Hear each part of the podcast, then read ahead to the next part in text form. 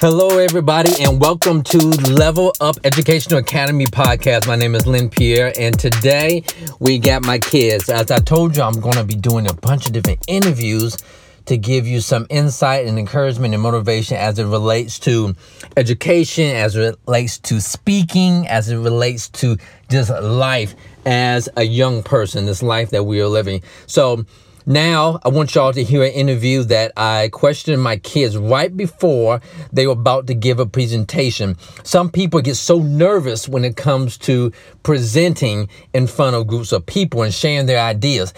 And one thing that we do here is we help kids overcome being uncomfortable. Not that they're avoiding it, but they're learning how to be comfortable being uncomfortable. So, this is just a short little interview with my kids right before they gave a presentation at a speech event.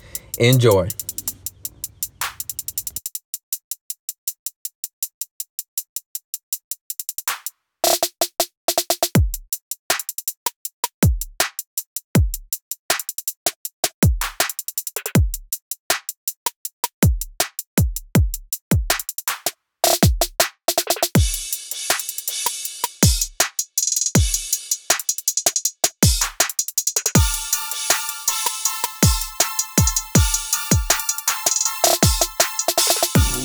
Hey, what's going on, y'all? This is Lynn Pierre. This is the podcast. I told you I was going to talk to my kids about being nervous and getting ready for an event. So this is an event, and they're here and they're nervous. I'm going to start off talking to my daughter.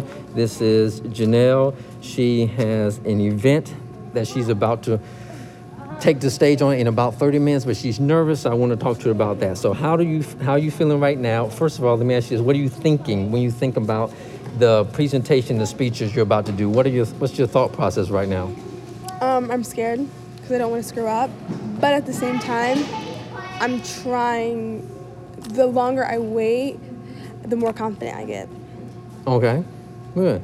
And you say you're scared that you're going to mess up or you don't want to mess up.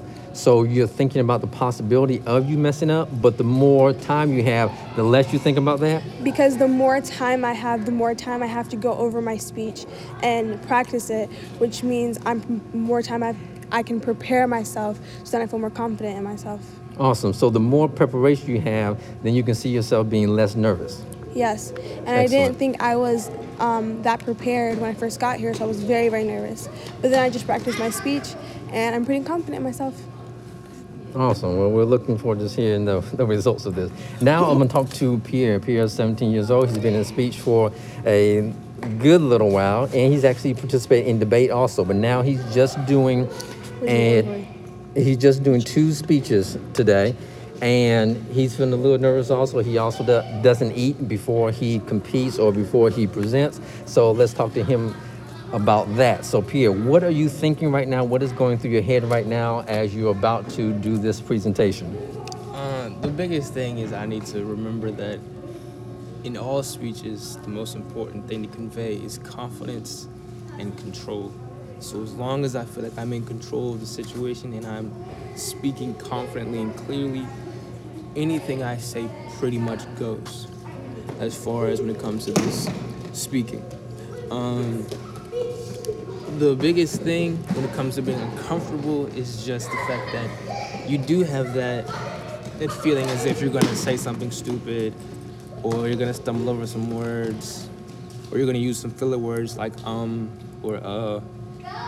But you really shouldn't focus on those too much because just like just like thinking about those is gonna like hurt you when you're gonna use them more often. If you really sit down and focus on what you're trying to talk about, the words will slowly come to you. And the more you speak, the more fluent the words will come and it'll start to feel natural, like a conversation. So. Awesome, awesome. Now, are you feeling any type of weird or funny sensations in your body, like butterflies in your stomach, or your heart in your throat, or anything like that? Anything going on with you physically? Are your hands shaking, or your palms sweating, anything like that? So I do have some butterflies in my stomach. That's the that's the reason I don't eat because I feel like that would cause me to be nauseous.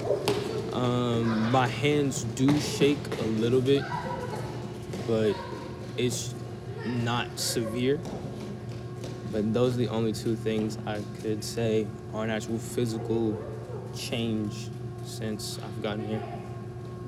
All right, so sounds good. All right, we'll check in with you later after your presentation. Thank you.